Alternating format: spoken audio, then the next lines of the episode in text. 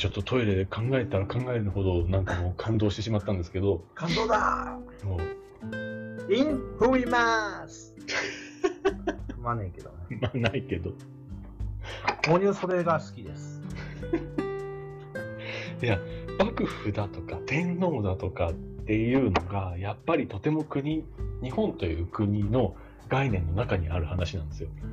そうそう、あのね、朝廷はいつの時代も、それがいるからめんどくさいし、それがいるからまとまるしっていう、すごく、便利でありながらめんどくさいみたいな。まあ、でも結局便利さを担保する存在としていたわけですよね。まあ、その日本人が日本人であるアイデンティティはうん朝廷に集約されるので、それがなくなったらもう日本じゃないから。なんか、それを打ち破って新しく国という概念でやってこうっていうところまで行ったっていう。あそのね、江戸そう、そう。もうあの、江戸共和国という考え方っていうのが、とても進歩的だなって思った。うんあの時点であれを考え出すと、まあ、まあまあ、ブレーンも多かったからなとは思うけど、まあ、最後の維持よね。で新選組も、ね、彼らがどういう構想をしていたとかとは別にわからないですけど、僕も想像するしかないし、知ってる情知ってる情報っていうか、もうそもそも今初めて聞いたレベルなんで何とも言えないですけど、ただそこで、あの国において、例えばですよ、当時の日本という国において、幕府が絶対であった。それが揺らぎ始めた。でも昔から天皇という権威が存在した。うん日本っていうのは天皇によって存在している。うんえっ、と、アイデンティティとして存うん大きく存在しています。みたいなのを打ち破る。あの発想に、その発想に至るとかっていうのはもう、ちょっと意味わかんないレベルだなと思って。だからもう、あそこまで行くのさ、あだってロックンロールだもん。で、ずっと北上しながらさ、次々味方はやられていって、ー。たまたま土方歳三が才能を開花したから、幕府軍に泡がいくらか吹かしてるけども、なんだろうね、もうあいつらは先見てないもん。逆に言うと、それしか道がなかったってことですかね。うん、もうそれしかないのよ。そのでもね、かっこ悪いのが、大鳥圭介にしろ、あの榎本武明にしろ、明治新政府軍の後はさ、そっちに入っちゃってるからね。あーまあまあまあね。うん、だから、うーん、そういう意味では、俺俺も何とも言えんなと思うけどもさ、本気だったやつら、土方歳三なんかは当然、五稜郭で死んでるし、だから、当時の感覚で言うと、敗れてるのに、敗れた相手の、また、ね、その管理職に就くっていうのは恥だと思うんだけど、ほとんどそうなんだよな。だって徳川慶喜なんか大政奉還したのはいいけどさ、晩年のやつカメラマンだぜ。カメラにはまっちゃってさ、写真いっぱい撮ってんの。吉部なんか僕、もっくんのイメージなんですけどね。あ、見てないからわかんない。ですか。そう。カメラ撮ってんじゃねえよと思うけどね。なんか、そう、そうだよな。でも、その当時の彼らの置かれていた状況みたいなのを考えると、いわゆる自分たちを、が奮い立たせて、支えなきゃいけないっていう後ろ盾っていうのを全て失ってしまった状態であったら、もう、樹立するしかないのかな。そう、自分たちが上に立つしかなかったんだろうと思うよね。もう唯一残された道がそうやって、えー独立してしまうあらゆる権力から自分たちが後ろ盾としてでさらに裏切られて敵対してしまった者たちから独立してしまうっていうことしか。表現だよね。ロックンロールだと思うし、いや、それで榎本にしろ、大鳥圭介にしろ、死にゃよかったんだけど、生きちゃったからさ、どうなんでしょうね。彼らは何か理想があったんでしょうかね何があったのかは、まあ、それこそもう分かんないけど、でも俺はやっぱりその、い五郎学まで行って、戦って死んだ土方歳三の方が、やっぱりなんかかっこいいんだよね。そうですよねう。ん後の人間から見ると、そうそうそう。後の人間から見るとかっこいい。うん、思いますよね。ブレンっていうところが。俺らすぐさ、この時代、脆弱だし、飽食の時代だからさ、生き残るためにブレるじゃん。うんそうですし、例えばですけど、やっぱり、日本、ね、どうしてもその彼らが日本っていうものを捨てきれなかったんだとしたら、じゃあその日本が、この先どうなっていってほしいかっていうことを自分の責任に課したのかもしれないっていうふうにも取れるかもしれないなーって、ちょっとだけの期待を込めましたけど。今後のたちやっぱり自分たちの持ってる能力みたいなのをこれからの世の中にしっかり日本のために役立てていきたいみたいな思いを込めてたのかもしれないっていうちょっとした期待を込めました。と思うじゃん。でもさ、その後日露戦争とかさ、はい一次世界大戦とかさ、は、なんか幕末に生き残った奴らがやってんのよ。あその弊害っていうのもやっぱあるので、生き残った奴らはね、やっぱりどこまで行っても欧米に対してのコンプレックスと、うん。反発心みたいなのも俺たち日本人はそうじゃねえっていうところを、うんあの当時でやっぱり植え付けて世界大戦に突っ込んでいっているので、で、一流ってほぼ死んでるからね、幕末の時にね。で二流三流が生き残って、作った政府で、ってなってくると、なんとなくね、何かその、なんだろうか、純な日本の強さ的なものっていうのが継承されてるのかどうかはすごく疑問に思っちゃう。あ結局その江戸時代から続く権力構想なんてさ、今の時代でも続いてるし、ーうん。あの当時の名家と呼ばれるところはね、未だにうん。名字が変わったとしても生き残ってるし、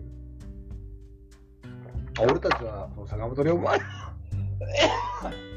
坂本龍馬じゃないけど、なんだろう、この国をどうしたかったんだよ。ううん。ん、っていうのは常にこの時代だから思うし。別にその右とか左とかそういう話じゃなくてね。今回のロシア・ウクライナにしてもそうだけど俺たちはこの世界で生きてて時代が変わる転換期にちょうど30代40代っていうちょうど知識もね経験もあの活かせるじ年で生きてて少なくともあの辺の幕末の人たちがこの国をこうしたいんだよっていう熱量とは負けねえぐらいの熱量で日々生きたいなとやっぱ思うんだよな。あ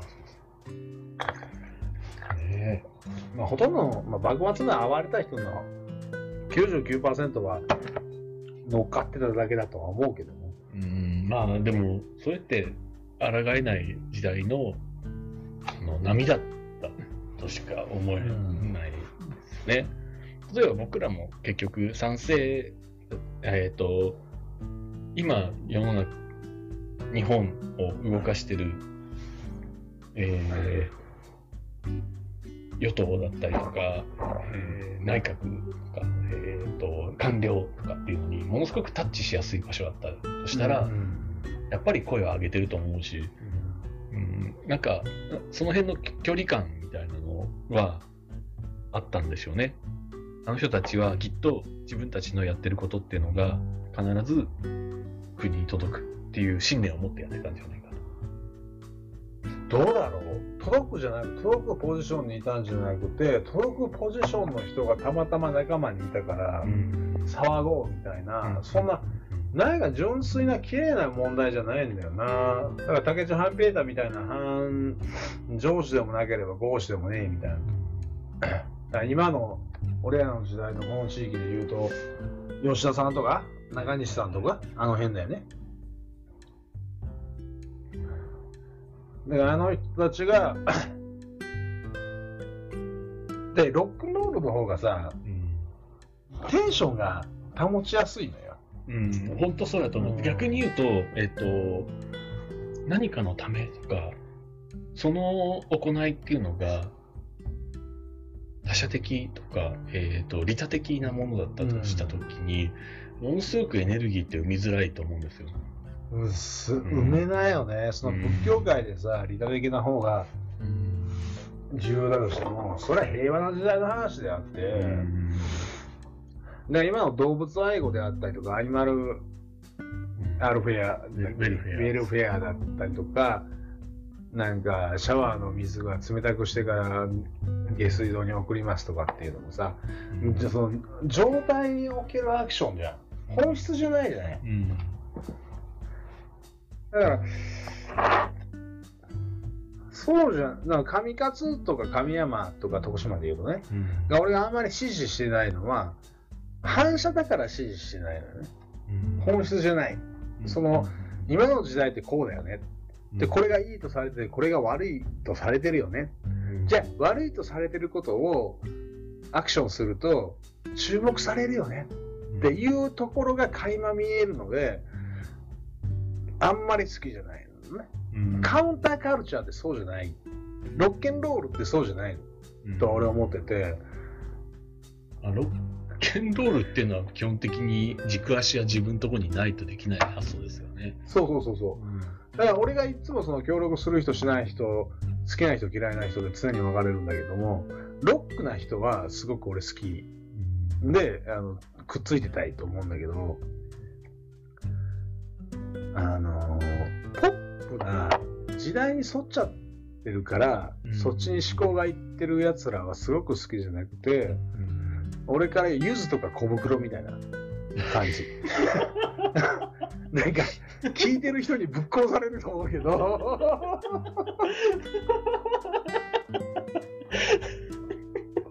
いや、ミスチルぐらいまで言ってくれるといいんだけどね。あのね、うん、あの、どう言ったらいいか全然わかんないですけど、あの、すごくよくわかる話です。ファンにはぶっ殺されると思うけど、で俺 B'z 好きじゃない。何より B'z 好きじゃない。はいあれはね、もうだから本質が変わんないからなんだよ。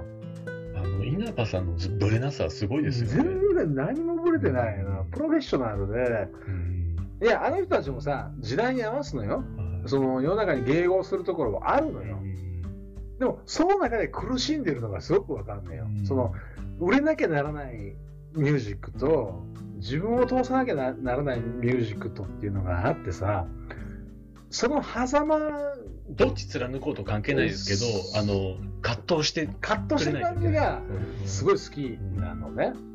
で、ゆずとか小袋とか EXILE とかさ、あの、葛藤の、余地葛藤がないの彼女もないじゃない。ヒップホップ界で言うんであったらさ、その Dragon Ash は好きなの。うんケツメもまあまあまあ好きなんだけど、 Zeebra 嫌いなんだよね。ああ、確かに、うまく時代に合ってる気がしますよね。そうなんか時代に合ってる顔をしたアクションにしか見えなくうて、ん。その辺が嘘くせえって俺は思っちゃうね。うん。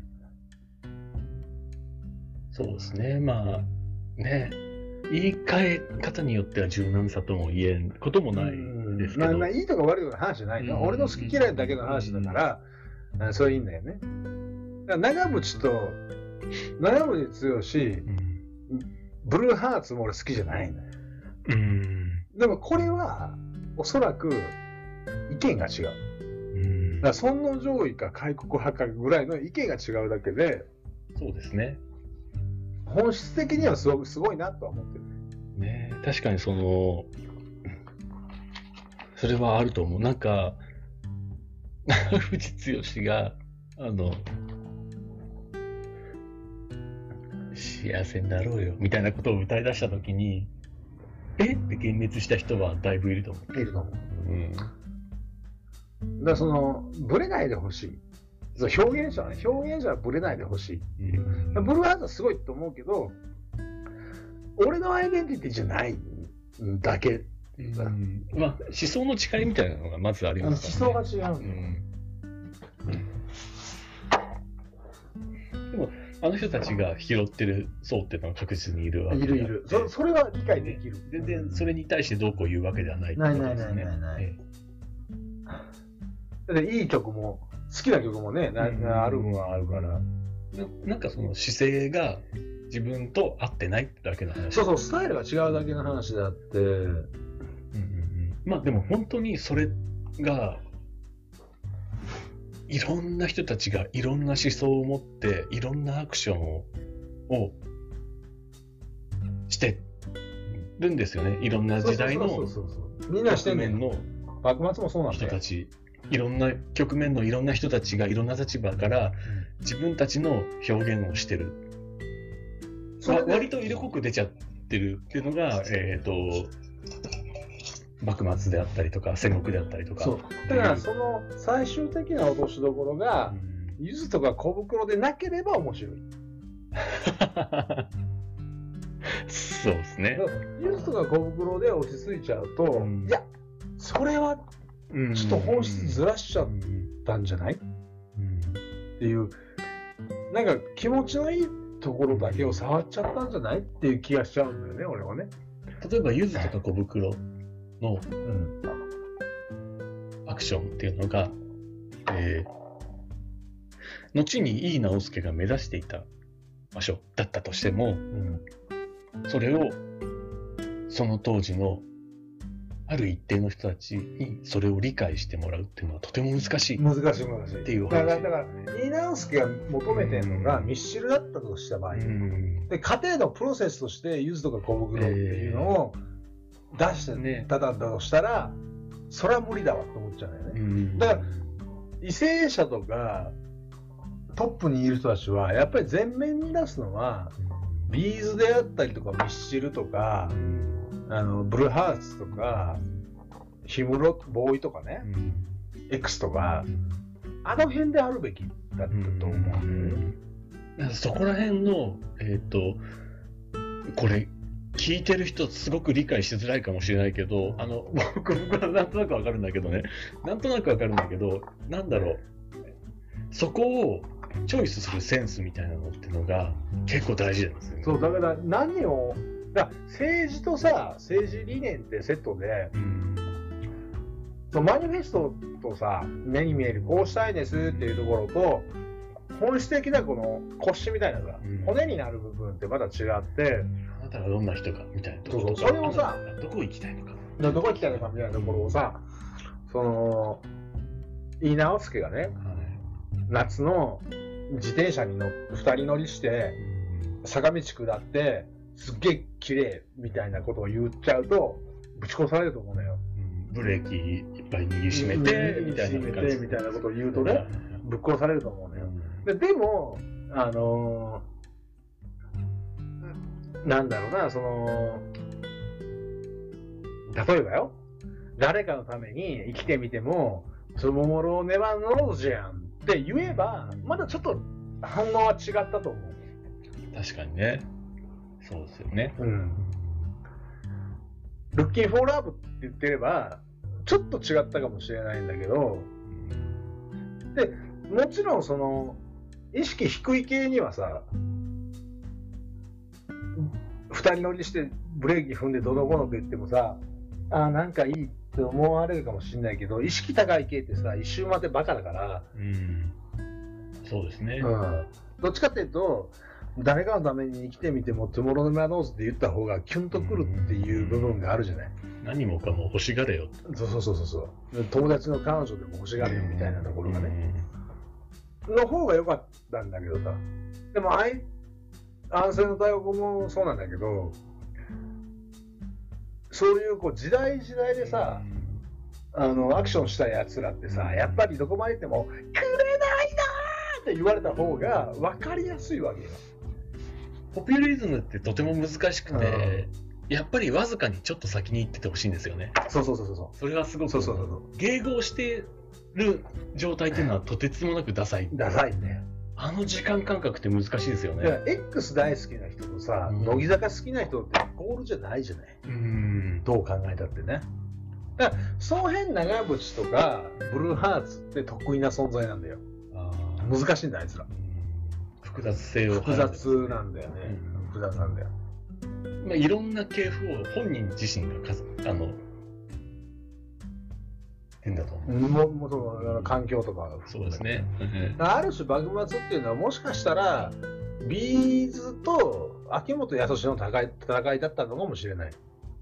言い換えるとそうかもしれないですね。うん本当に。その中にブルーハーツとか長渕とかうん牧原とかうん平井堅とかエレエレカシとかさういたんだよ。んなんかその時代を動かすフレーズたちを操る人たちっていうのと普遍的なものを操る人たちっていうのがある種同居してて、まあまあいろんなそれせめぎ合いがこそさいろんな価値観があってさ、うんだから明治維新新政府がさ俺大っ嫌いあんま好きじゃないのね。で西郷隆盛とかもその後にさ西南戦争で死んじゃうじゃない、でなんでかっていうと明治新政府って最終的に牧原使ったんじゃないのかなって俺思うの。牧原、はい。あのいろんな意見がさごちゃ混ぜになったじゃない？そうですね。で殺し合いもしてさう、ん。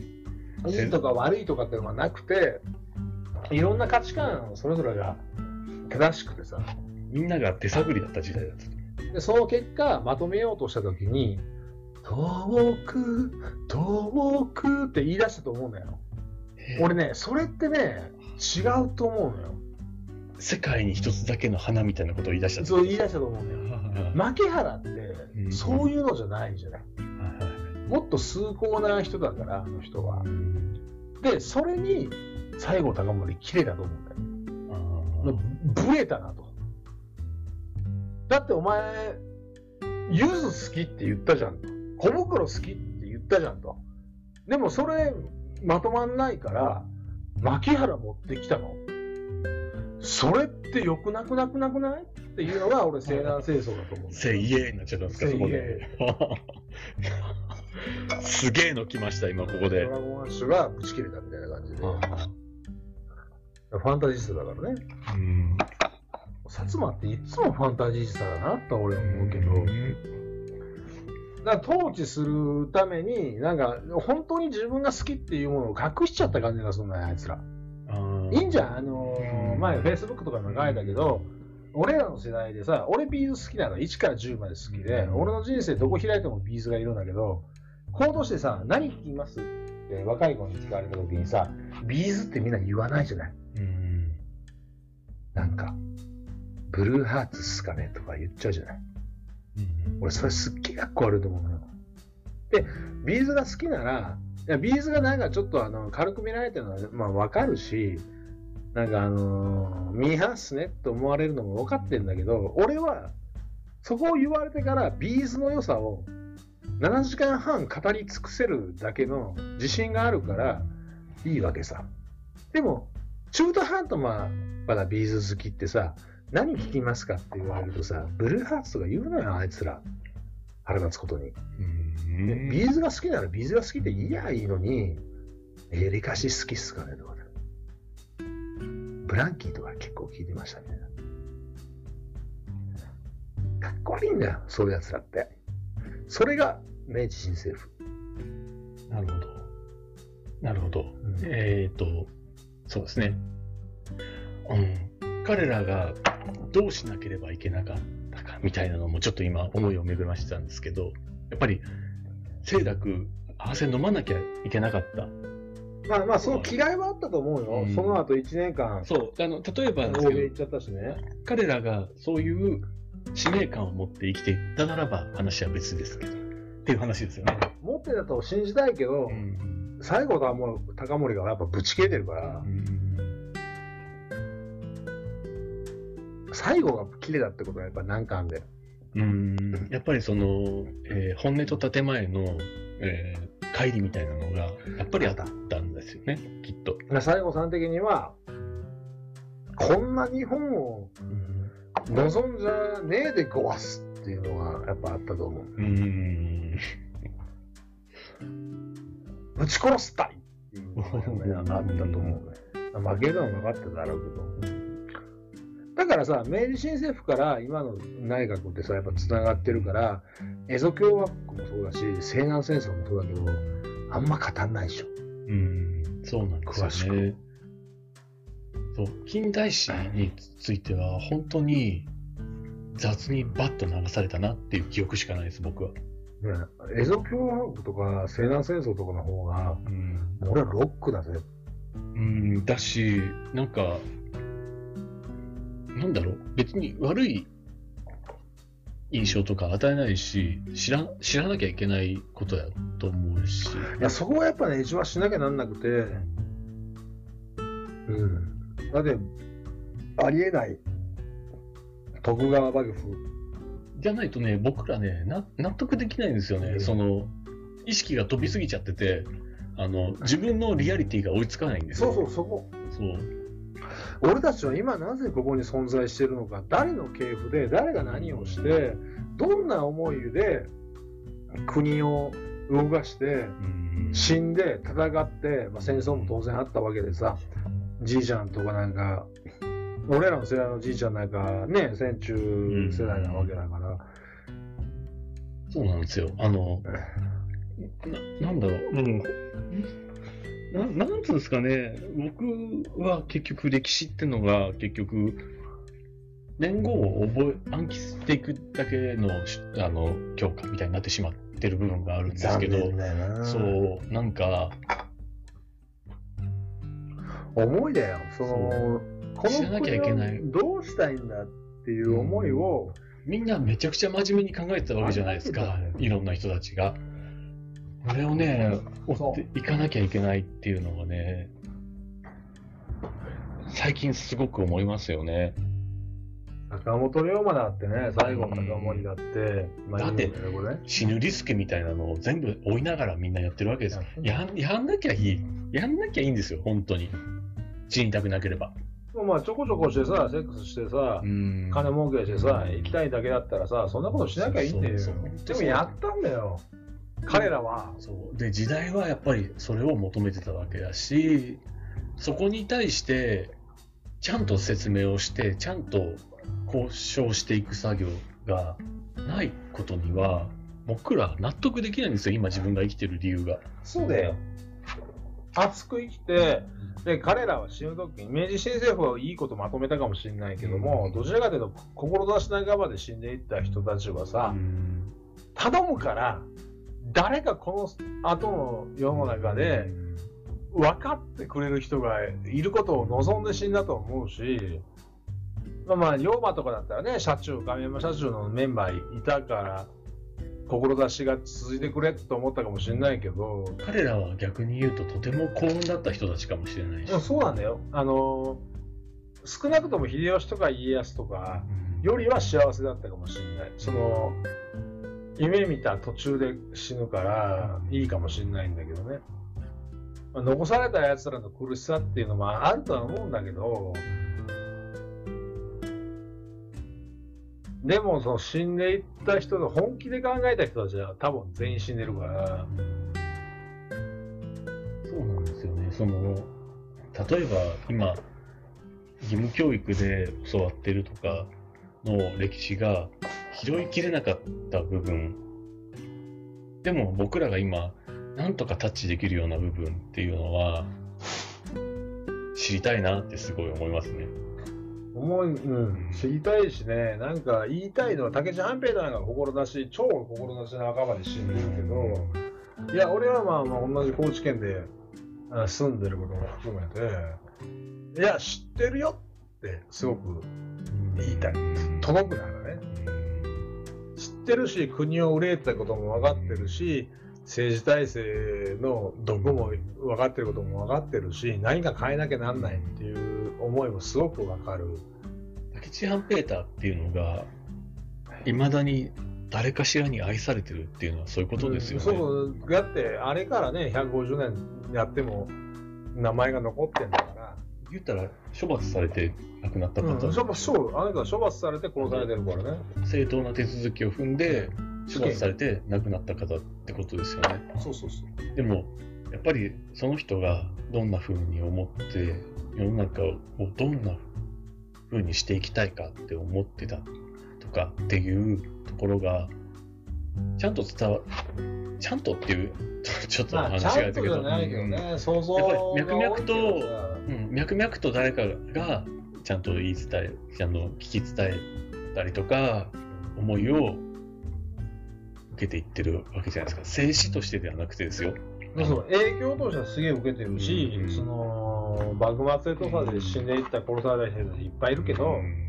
いや誰一人も全然無駄死にじゃなくて、うん。色死にじゃなくて今生きてる俺らはそこもほら棚の手前にあるじゃん23章う線、ん。そう、23子のお話を聞いててもすごく思うし、それを聞けば聞くほどやっぱり、ね、この土地の独立性だとか、えっ、と、この土地が当時どういう、そうだな、精神的なポジションにおったか、みたいなのを伺い知ることができるじゃないですか。言やっぱり反体制に対して、この土地の人たちがどういうふうな態度をとっていたか、うんみたいなのがあるっていう読める部分が出てくるじゃないですか。ロッケンロールだよねだからそ動からしたらね。でそのロッケンロールが俺は好きだし、そのロッケンロールの元種をまいたのは俺は絶対元地かなと思ってるのうん。織田に脅かされ豊臣に滅ぼされ、うんで豊臣方について関ヶ原もうん。大阪の陣もついたけど結局裏目に出ちゃって。でもあの人たちが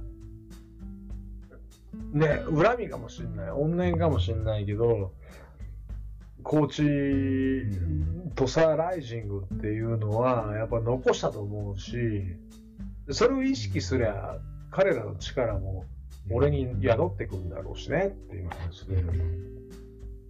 そうでもないと、いまだに調査壁祭りとかやる人いないでしょうしね。分かってんだよ。分かってる人はしうん分かってる。知ってる人は知ってんだよっていう話で。だか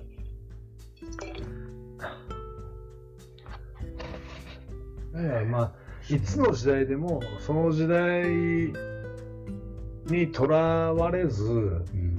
ロックな生き方した人たちっていうのはやっぱいて、で、やっぱりそのロックな生き方してる人たちが、やっぱりなんか、俺の金銭には触れるよねっていう話で。